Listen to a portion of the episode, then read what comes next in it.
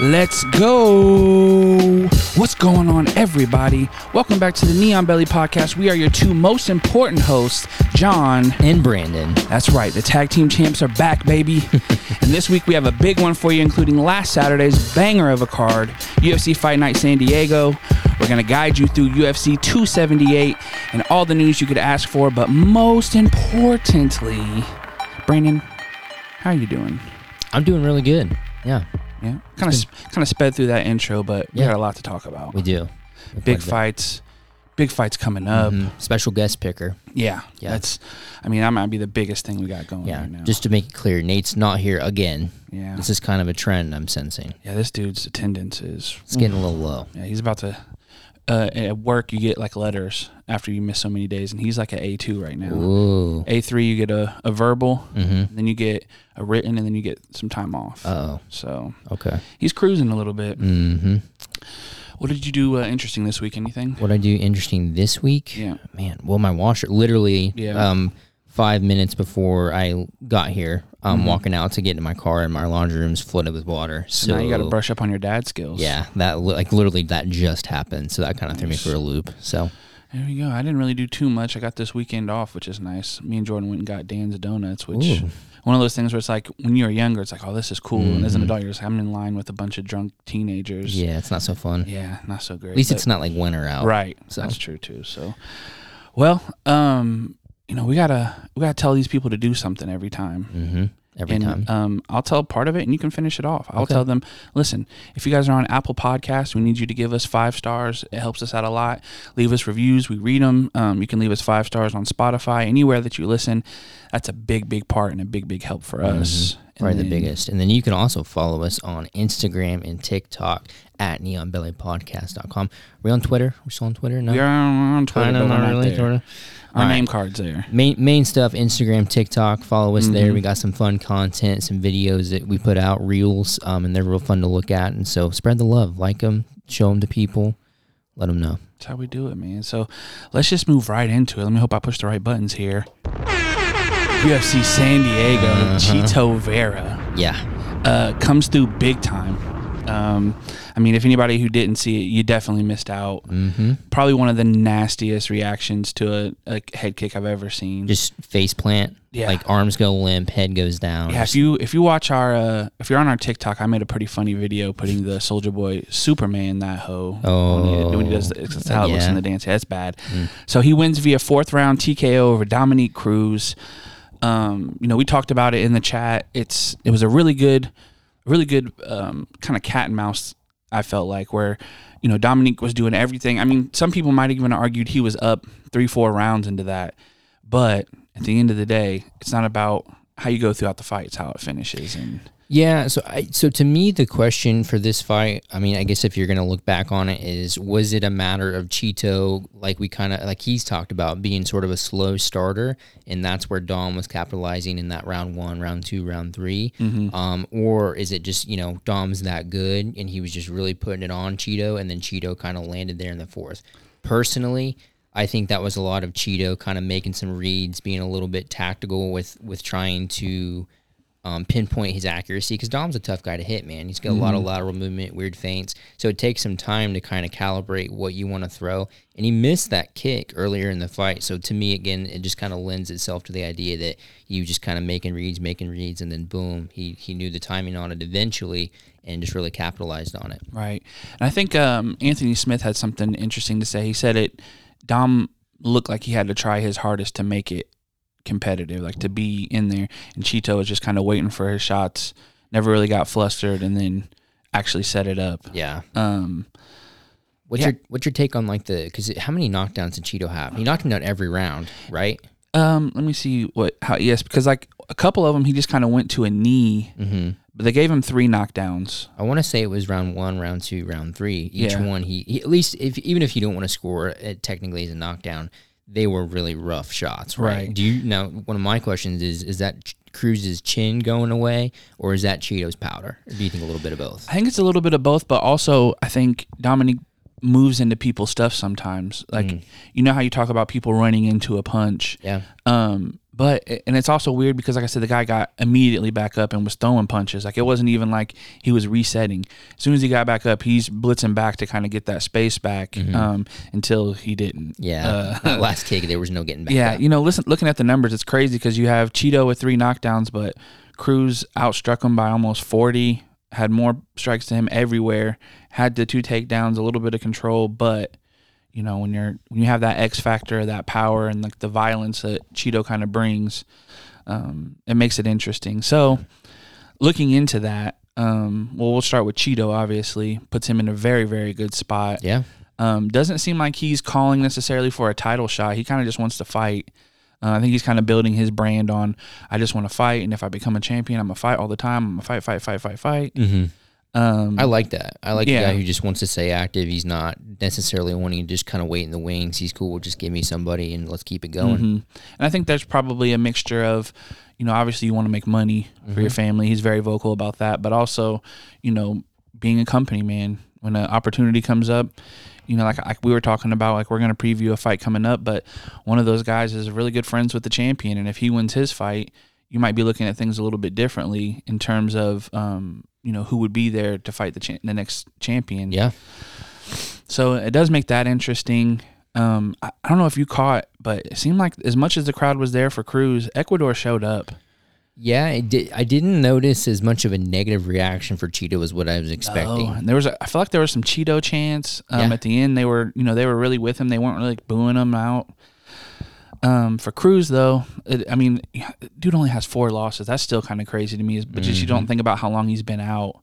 Um, you know, this was a, you know, he didn't look bad. You know, his game plan was working until it didn't. Obviously, Yeah. he, you know, he had his moments. I thought he worked. Um, he started off fast, which what he needed to do. We talked about how Chito starts slow, so Mm-hmm. he started fast and um, he made some some good adjustments, and then Chito just made a better adjustment. Yeah, it's tough, man. Like I just think I think this was a decent matchup in the in the sense that I I personally think Chito was sort of starting a little slow in those first couple rounds, and that made Dom look pretty good. But dude, every time Chito touched him, he was Mm-hmm. Yeah. getting getting wobbled, getting rocked, and then eventually finished. So I just I still am just kind of questioning where Dom is in terms of competitiveness for the division, just because.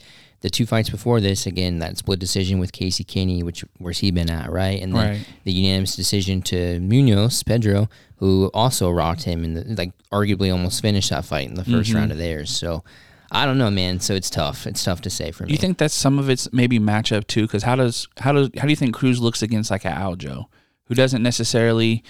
I mean, he does he has knocked people out, but that's not his mo. It's you know scrambling, grappling, you, I don't- using his athleticism. I think Aljo knocks him out, man. I think Aljo's just Aljo's just dynamic enough. I think he would probably land something a little funky. Um, I I don't think it would be it would not be surprising to me if Aljo goes in there, out wrestles Cruz or or, or sleeps him. Mm. Yeah. Do you think for Chito that he's going to need to make some adjustments to that slow starting as he gets into these top five guys, or do you think it's kind of like an Oliveira thing where it's like, yeah, he's getting dropped, but he still wins, so it's kind of for other people to figure out, not him. It's an interesting question. Um, to me, I I would say you probably definitely want to pick that up in a championship fight, like against an Aljo.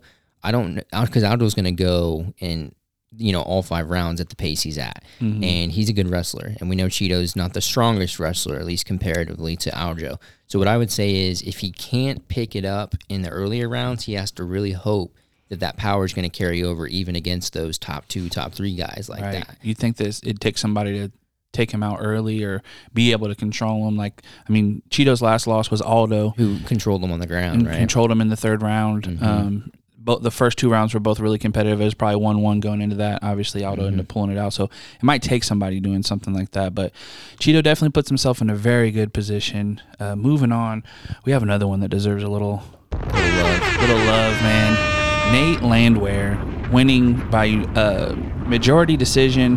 One of the judges had it a draw, 28-28. Uh, I didn't see it. If you watch the fight, um, unless they, I guess maybe they 10-8'd the first round because David Onama um, hurt him really bad with a left in the first round. Was trying hard to finish him, just couldn't get him out of there. Um, at some point, I feel like he tried like a choke or something, and that might have been a downfall because he was just hurting him so much with the hands.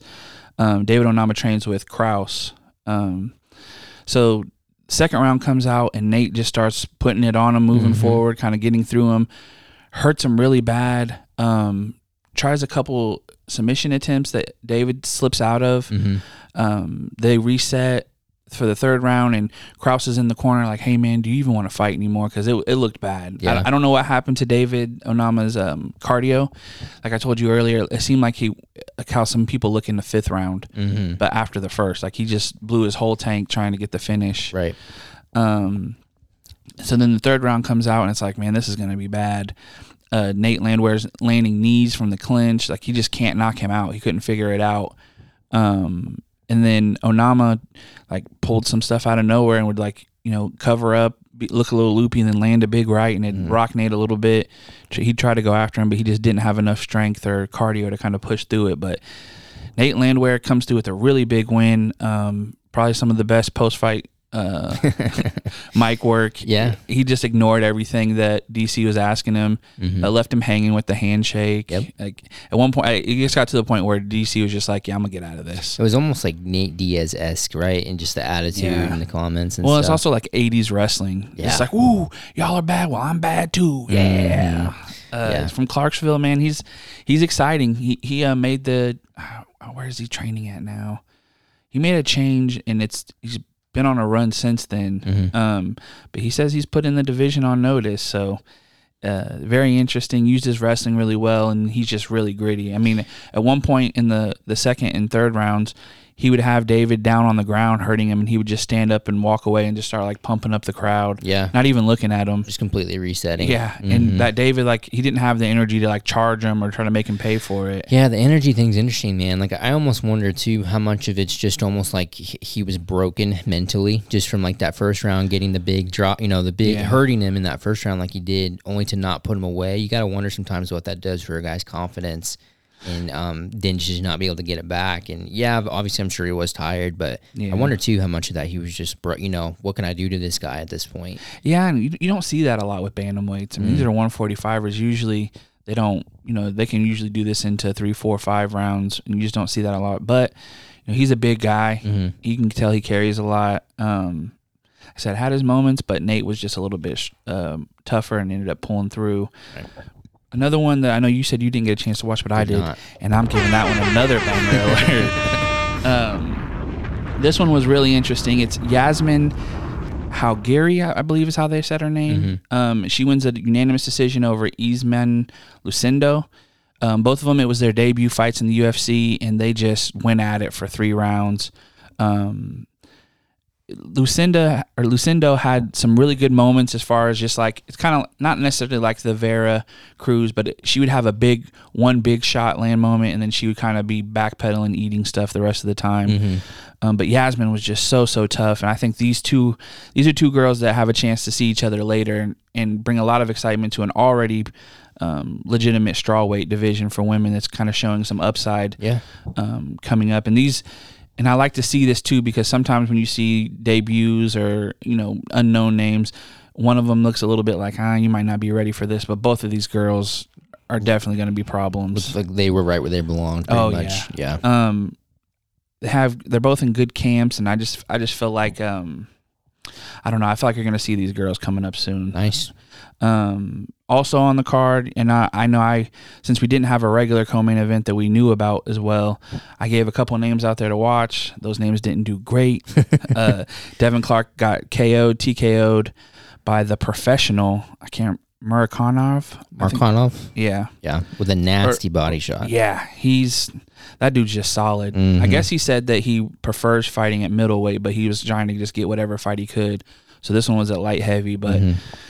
That dude was just a monster. No, to knock out Devin Clark like that is no joke. And it- you could see he was kind of going to that body a few times, like he was kind of lighting it up, and then just that one shot right there at the end, right in the solar plexus, or maybe I think it may have been a liver shot. Yeah, it was solar Um, plexus. okay. Yeah, because Devin was doing a good job trying to lean away from that left hand, but Yeah. it and it just smacked, man. Yeah. And you just see him drop immediately. So that's really cool. really weird not to see Devin try to do any type of takedowns. Yeah, he was throwing those weird kind of wheel kicks. Like he would kind of get Mhm. spun off um, with the hands, and then in, in, or- instead of just spinning around completely, he was kind of throwing this weird backwards kind of heel kick, heel kick, and um, that was odd too because I thought there were some moments there, like you said, where he definitely could have shot in and had some some groundwork in there, but he just never really took an opportunity. Yeah, he he landed a good left head kick. I think it was in the second Mm-hmm. Yeah, wrapped right around the yeah, back of the head. but just couldn't finish it off. And I don't know what's next for him. Um, I mean, like I said, you think you'd want to use that wrestling more, but we see that with guys. Mm-hmm. They fall in love with striking and they kind of leave that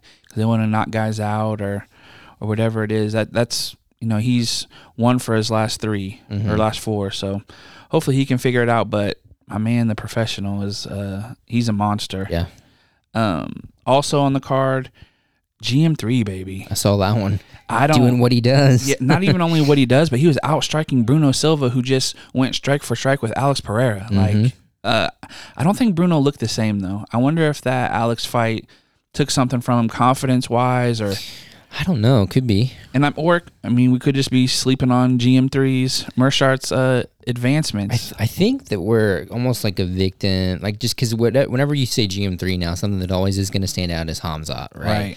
And so I, I think it's almost a little unfair to solely look at that, and that's something I do. Um, so I think it's important to recognize, obviously, like you know, this fight is a classic example that GM3 is more than that loss to Khamzat, right? Like, Right. So he's showing it now. I mean, since that loss to Khamzat, he's you know four out of five. Yeah, I know. Um, this puts him back on a winning streak. Um, I don't know. I don't know, man. I'm I'm interested to see where he goes from here. yeah. You know, having this level, I mean, to be able to outstrike Bruno Silva and still have his submissions, he puts together an interesting little combo of skills there, Yeah. especially at middleweight. mm-hmm. Um, also on the card, you had Angela Hill getting a win. That was really good. Another guy I, I talked about was Martin Buday.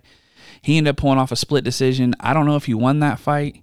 He was the slower guy against uh, Brzezicki. Um, I thought he was probably on his way to a loss, but he was landing big shots, so that could be it. Uh, He wins by split decision. Either way, eleven to one at heavyweight. You'd love to see that. Yeah. Get, get some chances with some of these guys who need fights and get some young blood up there because they you know, could use it. who knows how long we're going to still have the Derrick Lewises and some of these other guys that are just up there in age. Mm-hmm. Um, Nina Nunes pulls off the split decision victory Saw that. over Cynthia Calvillo and then goes on to retire in the ring, Mm. stating that she wants to have kids, expand the family. Mm-hmm. Um, said she felt like she's done what she wanted to do with MMA. Obviously, she's a black belt in like Taekwondo and other disciplines. So, um, I mean, good for her to Yeah. be able to leave on a win. For Cynthia, probably sucks to like lose to the girl who's like, yeah, no, I'm done now. Now that I got you out of there. Yeah, I mean that happens, but good for her. I mean, I think it's good to see fighters go out on a win like that because you don't see it too often. So when it does happen, I think it's important to kind of cherish it a little bit, and hopefully, guys will use that in the future. Guys and girls will use that in the There future to make sure, uh, yeah, to make sure that um, you know, you don't have to always. I don't know how to um where I'm going with this, but I just feel like it's too often guys will kind of go a little further than what they need to in their careers. Mm-hmm. So I think I wish more people would take, you know, GSP, Khabib, Nina into consideration when they retire.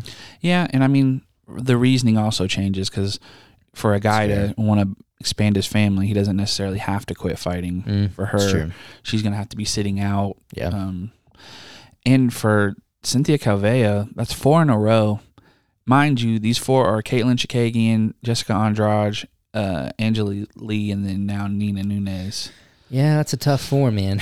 Yeah, I don't I don't know what's next for her. I don't know if it's a change of division. I don't know if it's a change of promotion. Mm. I don't know. Um, also on the card, I- another person I kind of talked about was Ode Osborne, um, who's very exciting.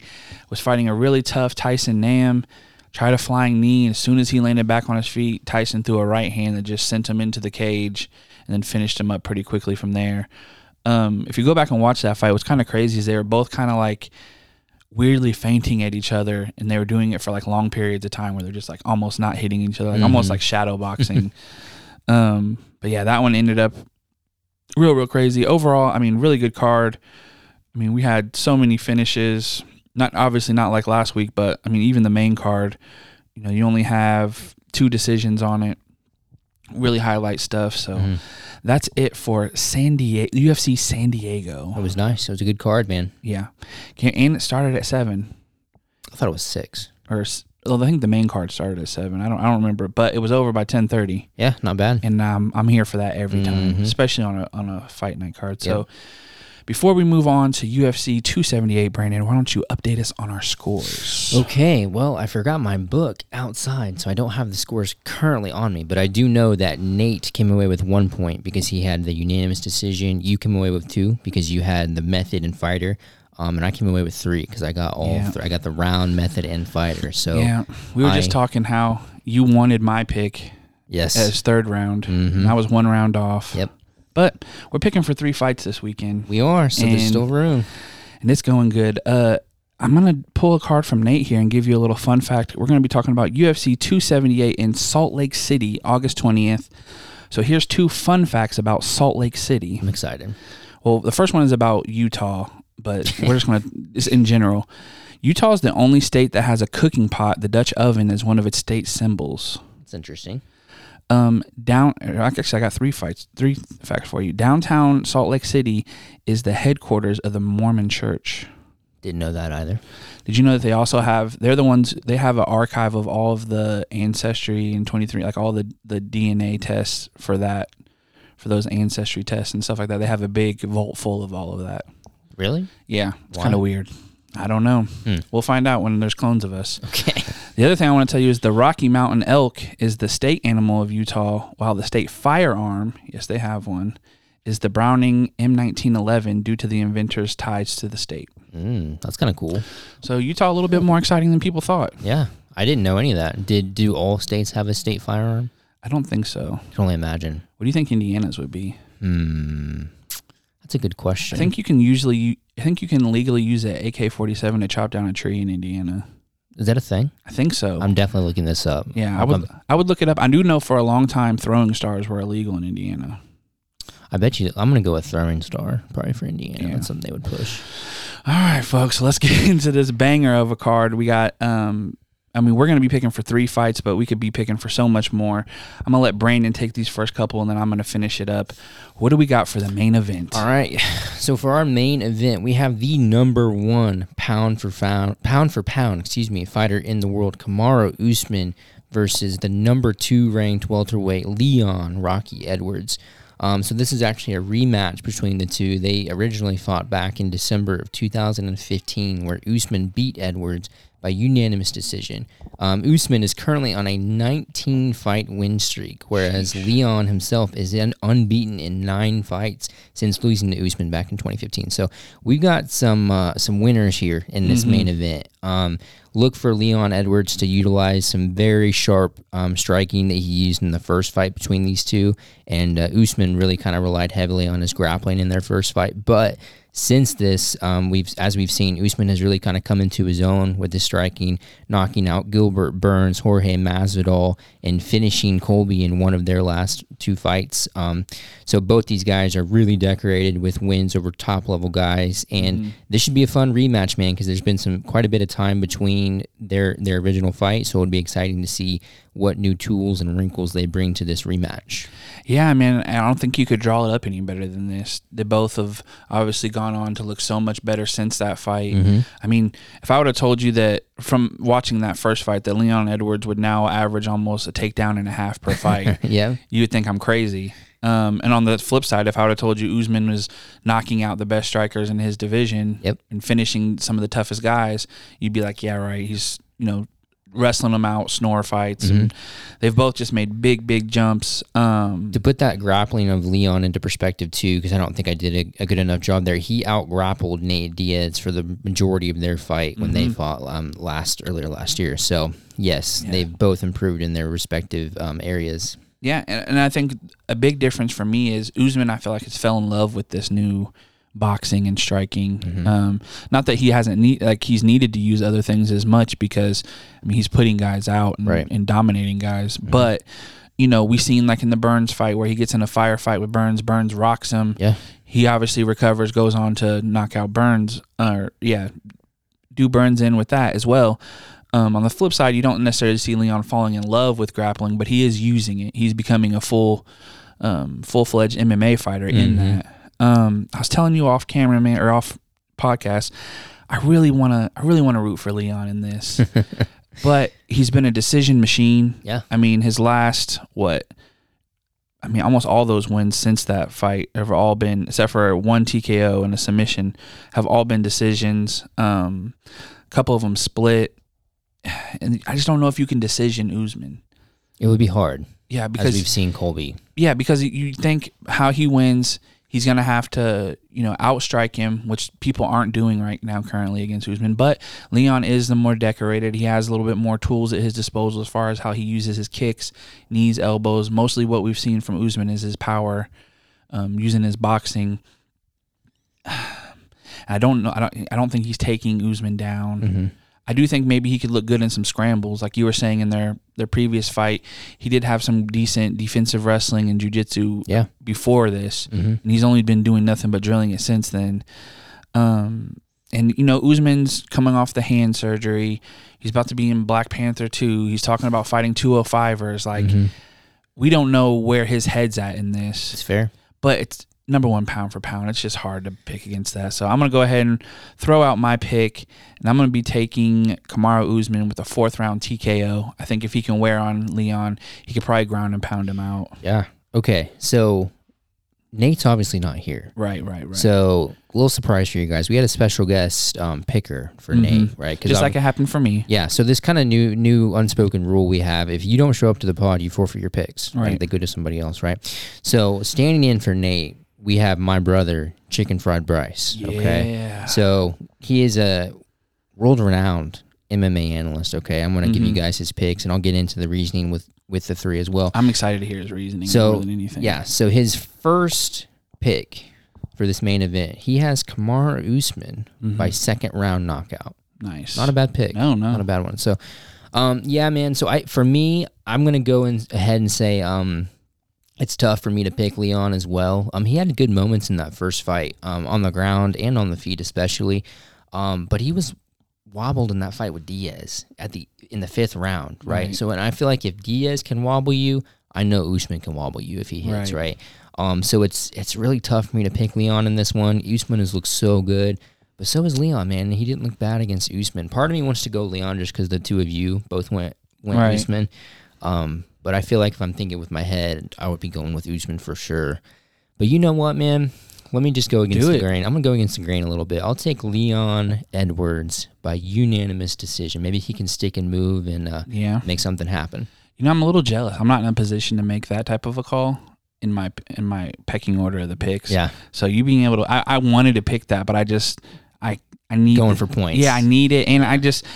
He's the number one pound for pound. It's the guy's hard, won man. 19 in a row and just finishing everybody. yeah.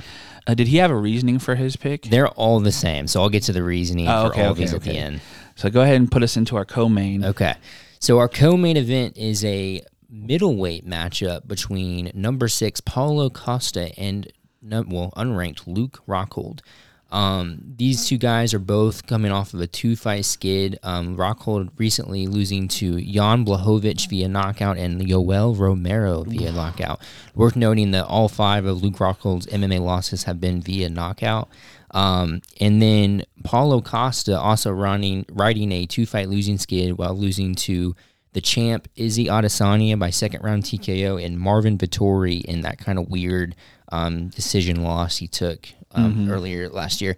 So for this one, guys, we're looking for Luke Rockhold coming in after a three-year layoff, looking to see if he can kind of come back and make a new new name for himself, new run for the title at middleweight. Um, don't forget, Luke Rockhold is a former champion. He took the belt away from Chris Weidman after Chris went on that tear, beating Anderson Silva and Vitor Belfort and Machida. So this is not a guy who's you know some slouch. Rockhold is, Right. can definitely hang. Um, just le- recently hasn't looked as good. Um, Paulo Costa as well, man. He was undefeated up till his fight with Izzy Adesanya, and everybody's lost to Izzy to this point. So he's Right. not. He's he's in a There's no, there's nothing bad about Right. that per se. and then, um, you know, the next fight with him was against Marvin Vettori, and it was just kind of a weird. It didn't really look like the Costa we had been used to. Man, just didn't seem to be letting his hands go. Um, all the same though, still took the loss um, decision. Just really wasn't going. Um, Marvin just was kind of, you know, throwing his hands, landing a lot more than Costa, and just in his face, walking him down. So, um, to me, man, this is a really good fight for both these guys because Rockhold, in my opinion, he really it's hard to make a case that he deserves a, a top five guy. Um, but here we are, and he gets one with Costa. Right. Um, so this is a chance to show where he could or could not belong in the division, and then Costa as well. Um, you know, taking the two losses. This is a guy who gets knocked out that he's fighting, and um, it's also a guy with a name. Everybody knows Luke Mhm. Rockhold. So I think it's a good good opportunity for both these guys. It'll be exciting to see which one um, is really kind of fixed the wrinkles they've been dealing with lately, and is it going to come out sort of you know more prepared for this win? So we'll see. We'll see what happens. Right. With uh, Costa, obviously the with the Marvin Vettori fight, there was the weight issues, right? Right. Right. Where they had to do it at 205 because Costa had a weird Yes. Weird thing with making weight. Obviously, we know his excuse from the Izzy fight was that he was wine drunk and Mhm. couldn't sleep. Um, he's also becoming my favorite person on Twitter. Yeah. Uh, his I don't know who's running his page. If you ever get a chance, just scroll through it. It's hilarious. Paulo Costa's Twitter. yeah, he's he's found personality outside of just like the big macho. I'm pretty sure he left that manager, um, um, uh, Cejudo's, the dude with the white glasses, I don't Captain Eric or whatever. Mm-mm. Um, I think he's moved management, so that could be interesting as well. Um, and it's also interesting for Rockhold is you know obviously his last three losses are all knockouts, but you're talking about Michael Bisping, Yoel Romero, Jan Blachowicz. Those are people who knock people out Yeah. um, tough fights. He's also only had two decisions in his whole career. Everything has been a finish, win or lose. Mm-hmm. Um, has a lot of submission victories that Yeah. people don't really think about just because it's been a while since he's been in the spotlight. But he tapped out Tim Boetsch, Michael Bisping, and Lyoto Machida um, in his run in the UFC. So I know Luke Rockhold seems to think he's the guy who could solve Izzy. Um, he, he's he's kind of also been weird about saying like I want to fight Izzy, but not for the title. I just want to prove that I can beat that guy. Yeah, Luke, he's an interesting guy. Worth noting too. I don't think I said this. His fight against Jan Blachowicz was obviously 205. Mhm. Um, he kind of had this point in his career where he was going to try to move up. Um, so then he got the fight against Jan, and that went how it went. And so now here we are back at you know making that run for 185. So Right. um, both these guys have had some interesting stuff with weight as well. Right. And, you know, the Vettori fight was weird, but it was one of those ones that I felt like Costa could have easily won. He just was not going for it. Yeah. Um, he stayed there the whole time. He was landing some good shots. Um, just maybe maybe it was the weight thing or I, I don't know where he's at in Well, life. you got to wonder too. That was before the the Marvin fight. He had taken his first loss, and it was a TKO to Izzy, right? So I mean, to get Where he put got out like that, got hunched afterwards. Mhm. So to get put out like that, you got to wonder where his head was at coming into a fight Right. with Vettori. Um, could have been a little bit of that gun shyness too we've seen from other guys. Right, and it's interesting because you know we haven't seen people because although Luke does have the submission wins, we haven't seen people necessarily grapple with Paulo. It's just been you know these last two of people who just were kind of moving through him, and he wasn't able to you know put the pace that he's had on other people. If you look at him and Yoel, he was moving right into Yoel, eating shots, giving shots.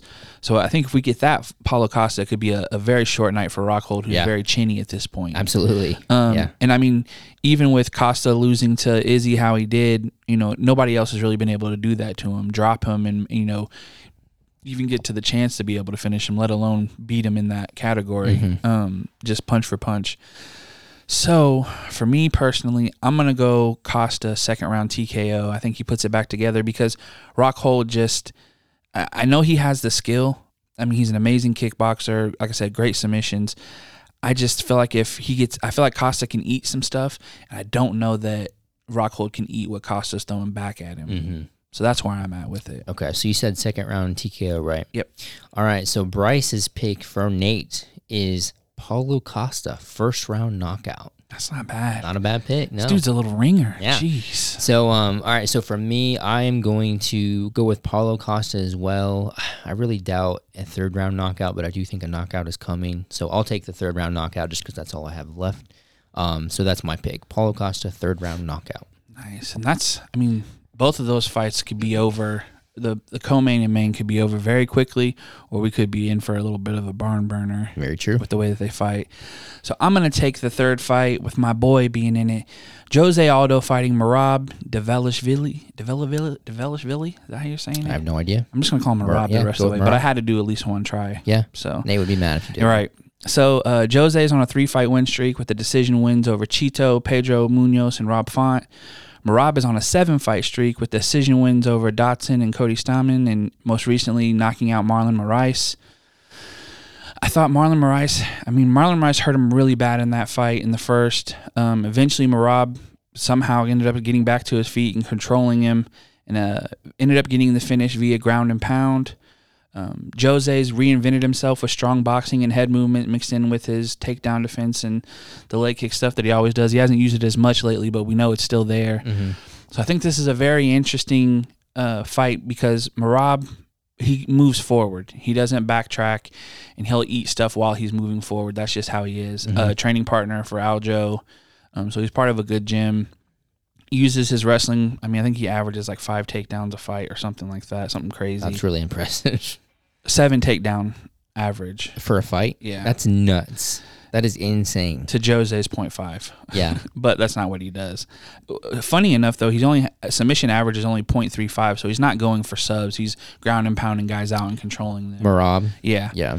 Marab. Um, you know, I don't know. I- I- What I was talking about earlier is he he seems to be pretty vocal on he doesn't want to fight Aljamain. So if Aljamain's still in this division, by the time he gets to title contention, he said he might move up or move down hmm which is unfortunate because if he wins this fight, I mean, he's probably in line for a title shot. I mean, he's six. I think Aldo's five, so that makes a lot of sense. And for Aldo, you know, this is probably this is his last run at a title. hmm An amazing run to think that he moved down a weight, and since the loss to Volkanovski's beat three of the toughest guys in the division, he wins this one. I don't know if anybody has a better four fight streak of of beating Chito, um, Pedro, Rob Font, and then Marab. That's that's a crazy four in a row. Yeah. Um, I think Aldo is a, a very interesting um, matchup because he does use his boxing really well, and Marab tries to mix up the boxing a lot. A lot of times he'll throw a big right hand, take that into a takedown. But we also know Aldo doesn't really get taken down like that. Mhm. He did in the on fight. Granted, he had a broken rib at that point, so I don't Mhm. know how well he was able to fend those off. But any other fight, he's one of the guys who's immediately up. He has really good balance. Um, and with his new love for his boxing, his head he does really good head movement, but he uses boxing really well to keep people away. He brought the leg kicks back for Pedro, and that paid dividends. And if you watch the Moraes fight, Moraes landed like three or four really heavy leg kicks, and Marab had no want to even check him. Worth noting here, John is a massive Jose Aldo Right, fan. hundred percent. But I, I gave Marab his shine. You did, you early. I better than I did for Kai Kara. I gave Kai Kara all the shine. So, um, I, I think for this one, you know, if I feel like if there's one thing I think Marab or um, Moraes lacked was the fight IQ on going for the finish after he hurt Marab. Yeah. I just think he put himself in some bad positions trying to do weird stuff to win. I don't think Aldo does that as well as much. I think he has really good fight IQ. I'm going with the Lonely Heart Boy picks here. There it is. I'm gonna go. Uh, let me make sure I have how I want it. I'm gonna say same with the last one. Jose Aldo, second round TKO.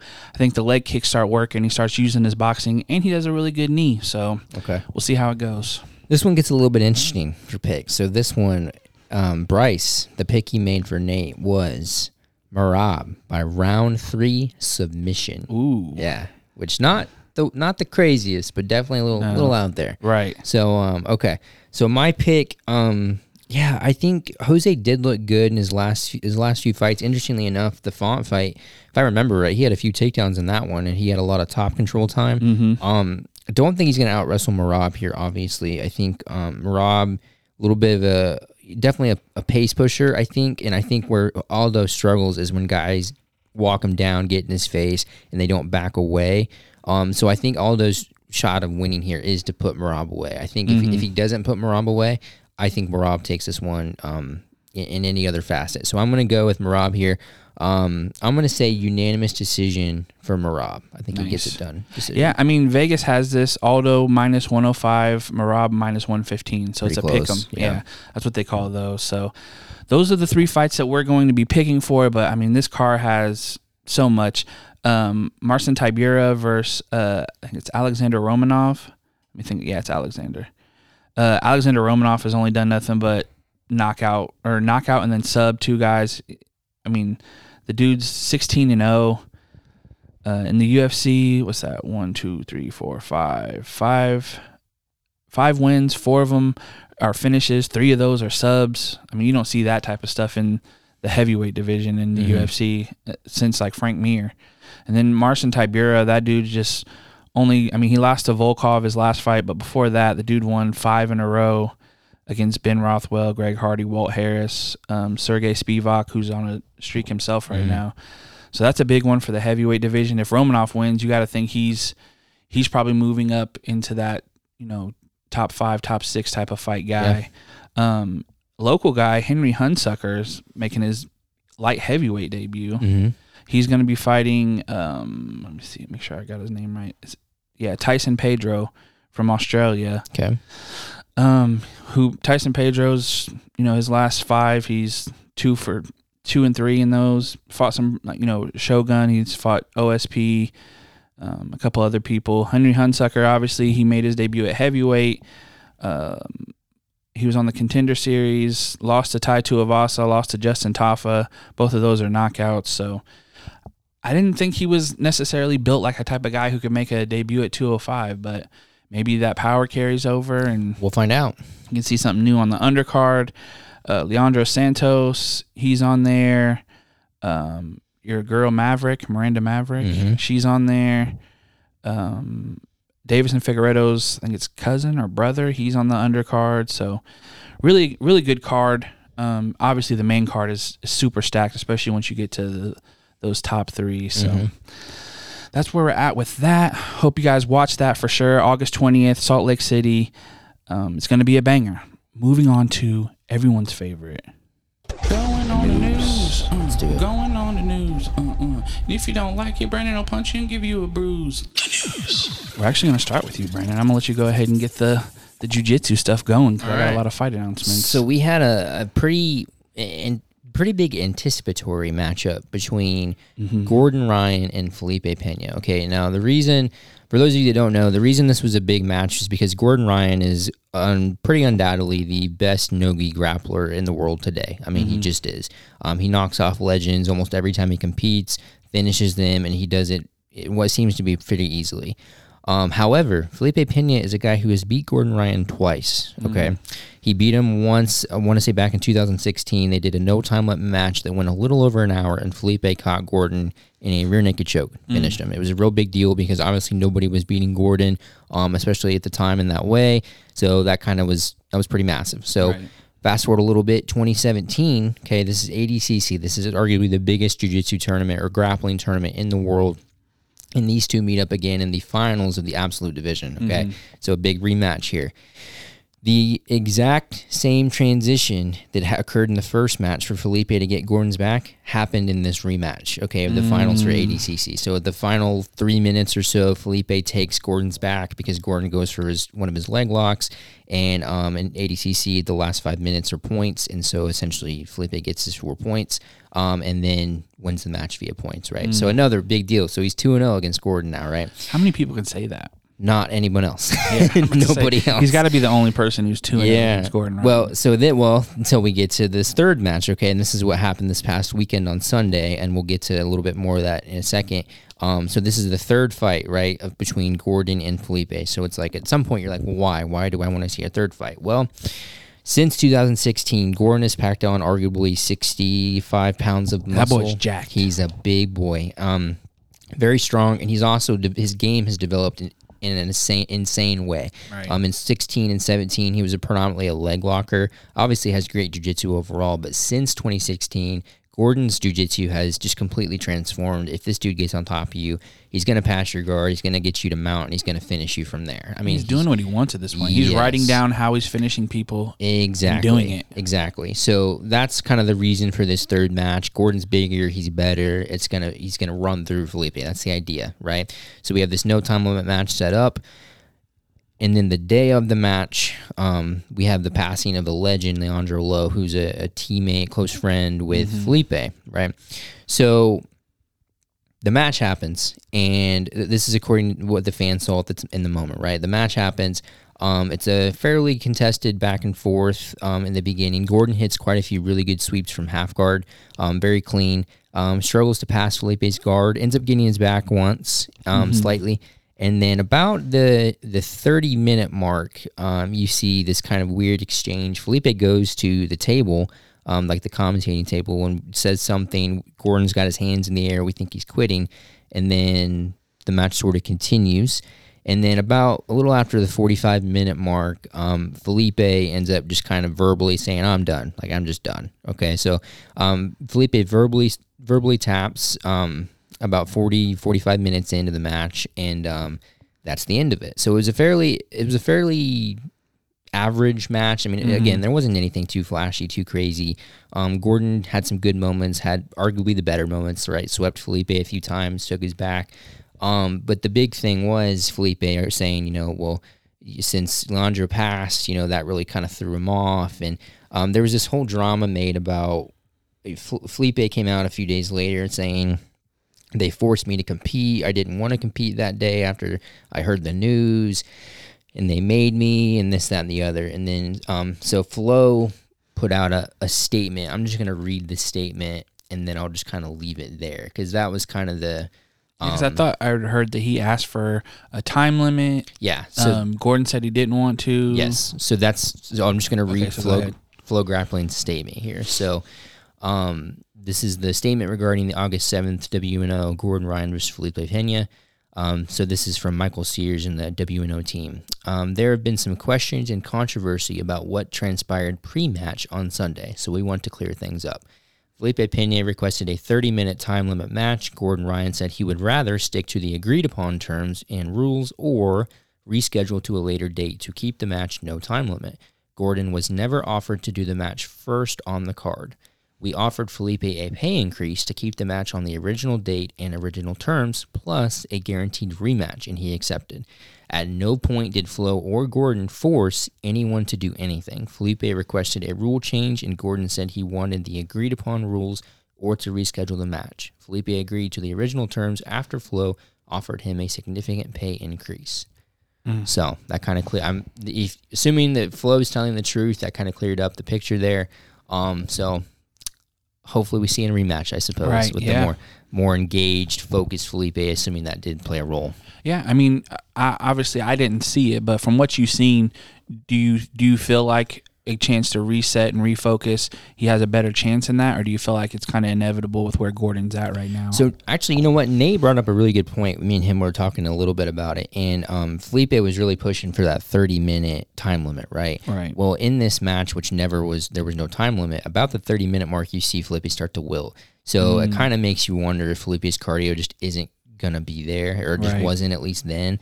Um, as far as jiu-jitsu, man, based on what I'm seeing, I have to I have to assume Gordon's got the better jujitsu. Mm-hmm. Um, so you know, unless something crazy different happens from Felipe, and then in the rematch, I'm gonna go ahead and say that Gordon's gonna push the pace and put the pressure on him and eventually break Felipe. Right. I mean, at this point, if I'm Felipe, maybe you just take your two dubs and say, "Hey, I'm one up." He, he always could. yeah. Yeah.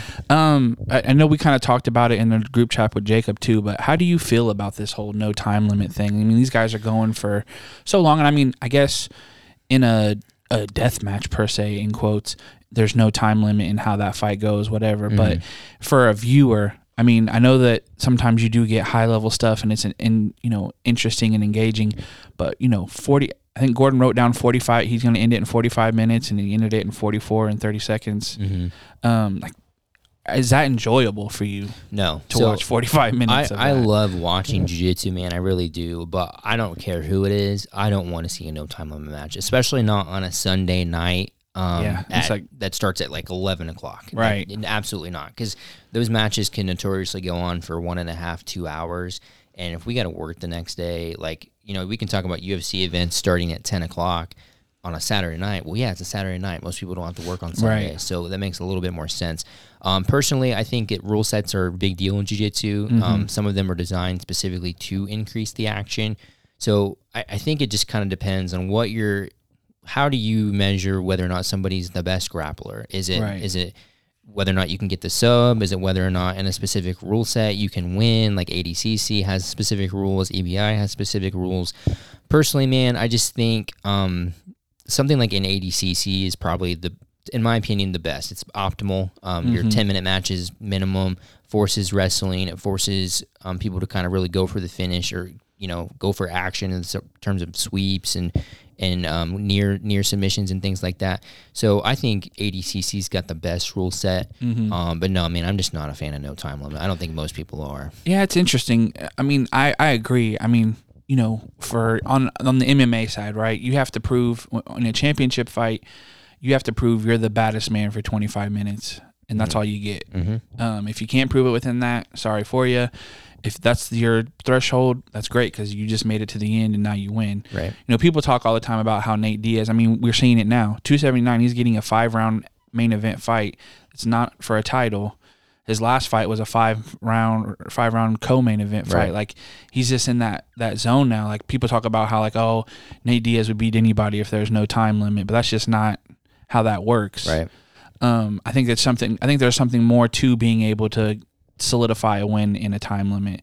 Because even even if we both have the greatest cardio ever, once you go for an hour and some change, I mean that's kind of nobody's training to grapple for an hour No.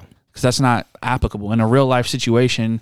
You know, you're not going to be in a park No, just fighting yeah, each other for, an hour. No, it just yeah, I just not a fan of the rule or the the I'm not a fan of the idea behind it being the one way to decide who's the better one. Um, I just think nobody wants to watch two hours of jiu-jitsu. I just don't care who you are. So obviously they do have a rematch clause in there, so that's good for him. But is there anybody that you see giving Gordon anything? I mean, he's pretty much begging people to step up. Ugh, no, man. I just to me, it's honestly going to be ADCC will be interesting. Um, just because that format, you have a few matches each day. Um, so Mhm. it's just a very unique kind of occasion. The rule set, and I believe Gordon's going to be competing at heavyweight as well. On top of being the absolute champ, so he's going to face Andre Galvao. So Yeah. nothing happens there. Um, so that's going to be interesting. I mean, there's a lot of opportunity for Gordon to lose, is what I'm Mhm. saying. um, will he? I don't know. Um, I don't see nobody stands out to me that could potentially beat him. I mean, ADCC is unique. It could- Right. I could see Andre um, Galvao doing something a little crazy, but um, right now, man, no, it's hard to see anybody beating him. Yeah, it is interesting, man. Um, the world of jujitsu is um, revolving around Gordon right now, so Mhm. it kind of makes it scary for if he decided, you know, if the stomach issues came back or he decided to step away. Yeah. I mean, you do still have some big names, but he's really driving it right now. Kind of how Floyd drove boxing for so long, Yeah, and it took them a minute to find the next, you know, name to look at. yeah. Um, moving on, we have some some pretty interesting uh, fight results. PFL, Stevie Ray defeating um, Anthony Pettis unanimous decision. Uh, Pettis just hasn't looked great. Granted, in this fight, he broke both his hands. I don't know how you do that. Well, he broke one of his hands in the Ferguson fight too, right? Right, that's true. So he broke both of his hands. He's getting surgery on those. Pettis just not looking good in PFL. Mhm. Um, just really struggled. And then also, not to be outdone, uh, Rory MacDonald loses to Dilano Dilano Taylor. Uh, I think Nate said it's like a three days notice. Knocked him down in the first round. Finished him with ground and pound. Once again, Rory MacDonald just not looking good.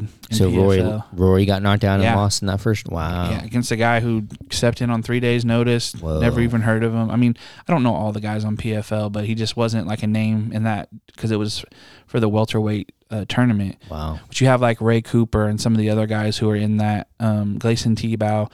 Never heard of this guy, but I mean, one punch. I mean, not one punches in the first round, but landed a big punch, finished him with ground and pound.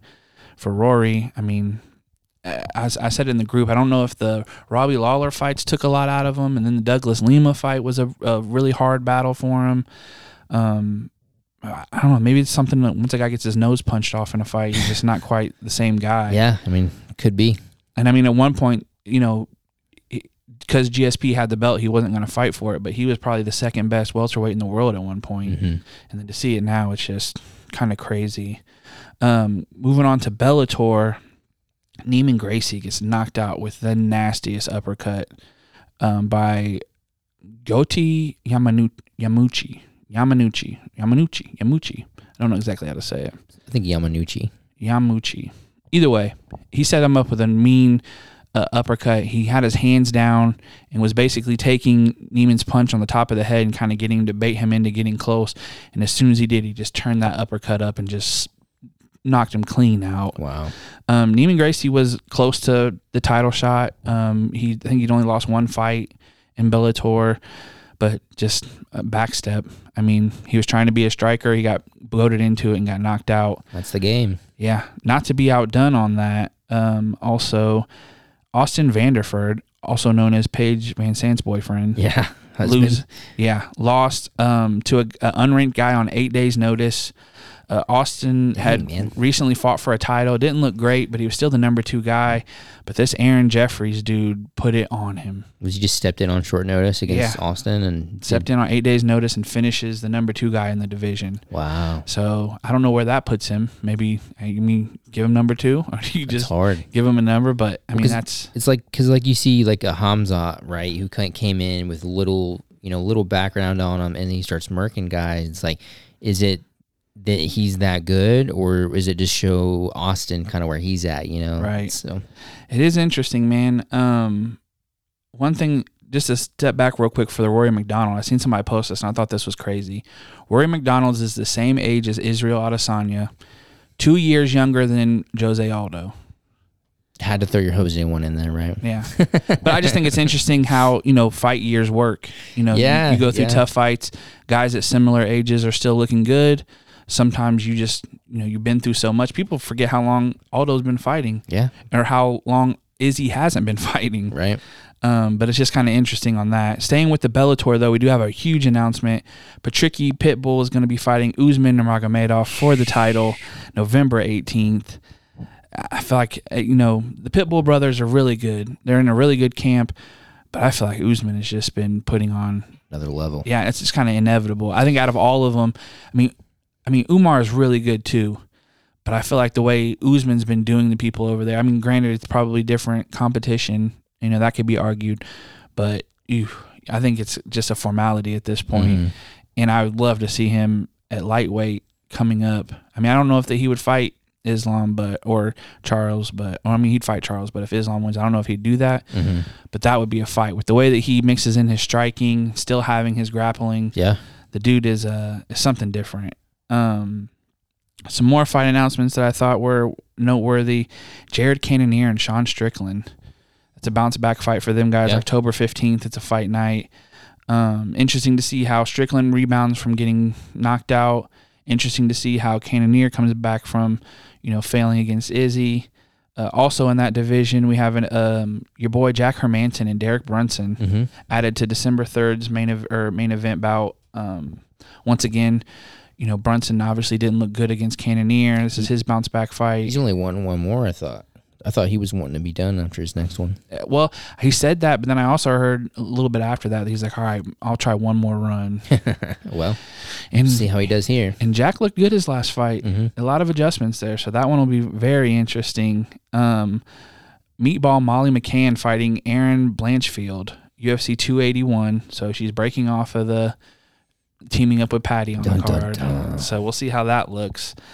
Um, Eric Anders and Kyle Daukaus added to that same December 3rd card. um, that's a really good one. hmm Eric Anders is dangerous. Kyle Daukaus is trying to kind of get his name back up there in the mix. Um, another another interesting. It's not a fight announcement, but it's a potential. The co-owner of PFL tweeted saying, "Fans want the fight. Fighters want the fight. I've watched and listened." And will provide all the money and handle all the matters. Kayla Harrison versus Cris Cyborg, a million dollars each fighter, two million dollar winner bonus, uh, pay per view super fight, no more talk. Let's just decide this out in the cage. Wow. Kayla Harrison has basically came out saying she'd be willing to give Cyborg her whole purse if she loses. Why? She's put her money where her, she wants to fight. I mean, she needs a she needs a name. That's fair, but she needs a legacy win. it's just tough, man. With Cris losing to Nunes the way she did. Yeah. um, I mean, she's she but she's been winning in Bellator. Yeah. So, but for Kayla Harrison at this point, she has to. yeah, she needs a name. I mean, you could go 100 and 0 in PFL, but nobody's going to care. that's fair. when you have these other big names that you're you decided not to go against. And I mean, to give up her purse, I mean, she's won a million dollars a couple times over there, and hmm she probably makes good money. I mean, I imagine her contract was probably really well. Yeah. Um. So hopefully that happens. I mean, like I said, she needs that. Kayla Harrison needs a big fight. Yeah. Who knows how much longer Amanda's going to fight? So she might not even be there in in the future. So she needs something. Um. Another thing I thought was interesting: Rose Namajunas not ruling out moving up to 125 pounds to fight Valentina. That'd be a fun one. I think that's the best. I mean, Probably the best move for Rose. Yeah. Well, and then with Valentina, I mean, she needs She could use it too. right. She could use a, another, not only another opponent, but somebody who people would be like, well, I don't know. You know, this. Mhm. I mean, Rose obviously is going to be a little bit small, Right. but we know on any given night she could show up and uh, be a problem for people. Yeah. Um, UFC announcing a broadcast deal with Brazil. UFC 283 is going to be set January 21st in Rio de Janeiro. That'll be fun. Haven't been back to Brazil for a while. It's interesting though because you know with Charles fighting in October, I don't know if he could be. I mean, depending on how that fight goes, obviously you'd love to have him for a Brazil fight. Yeah. Um, Deiveson, you'd love to have him for maybe that's when that him and Moreno happens. That makes a lot of sense to do that in Brazil. Um, but those Brazil cards are notoriously really really exciting. So we'll see how that goes. Um, I feel like I had just. Oh, oh, okay. So we talked about Bo Nickal, or we haven't talked about Bo Nickal. Bo Nickal contender series, Yes. sixty seconds, cranks this guy's face off. Mm-hmm. Um, wants a contract, doesn't get it, gets a developmental contract. Yeah. They've already announced this next fight happening in September against Donovan Beard. The guy's seven and one. Yeah. Haven't looked up anything on him per se, Mhm. but it seems like they're trying to fast track him, which I mean, rightfully so. He has a name. I'm not mad at the at the second fight in the series though. I mean, I think it, it is hard, man. Like, uh, yes, he beat the guy in 60 seconds, but he was one and no coming into that fight against who? So Right. it's like, yeah, he's good. He's a stud. He's got that wrestling background that's massive. But you know, you put him in the how, how many times we talked about it? The UFC is a hard place to learn how to fight, Right. and that's what he's doing. So Yeah, and I mean, backgrounds are great. yeah, I mean, um, Adolfo, probably the best decorated jiu-jitsu artist in all of MMA that's ever came to MMA, gets tapped out by Fluffy. Yeah. You know, some of these some of these accolades are great, but they don't not always transition. Um, I don't know if you've seen what DC said last night. He said give him a top fifteen in the middleweight, and he's he's running through them. all right. DC has, but obviously DC leans heavy wrestling. yeah, Um, but we'll we'll see. I mean, they've been fast tracking guys recently, obviously. I mean, it's a he's a fun addition to the roster. I I, lo- I love to see him in there, but I'm not mad at the if he goes in there and he decimates the second contender series fight the way he did the 1st mm-hmm. all right, man. Let's Well, yeah, and you have to win those fights like that. Like Yeah. if you have a close fight with a guy who's you know seven and one, not even in the UFC, right. maybe you're not. Exactly. quite ready, So but- give it. So give him this chance. But if he goes out and does it, okay, let's see what he I know do. Helwani had came out and basically said like he felt like the UFC were posturing. It's like you know you're gonna sign him, just sign him. Da da da da da. You don't want Bellator or somebody else to offer them money and, and pull them out from under you. But I think Bo knows what he's worth. He's willing to w- do the extra fight just to get in there. I think he's all, he'll be all right. Yeah, and, okay. and I mean, I mean to get the the odds he's getting already in these fights. I mean, he was like a minus two thousand or three Mhm. the last fight. Yeah.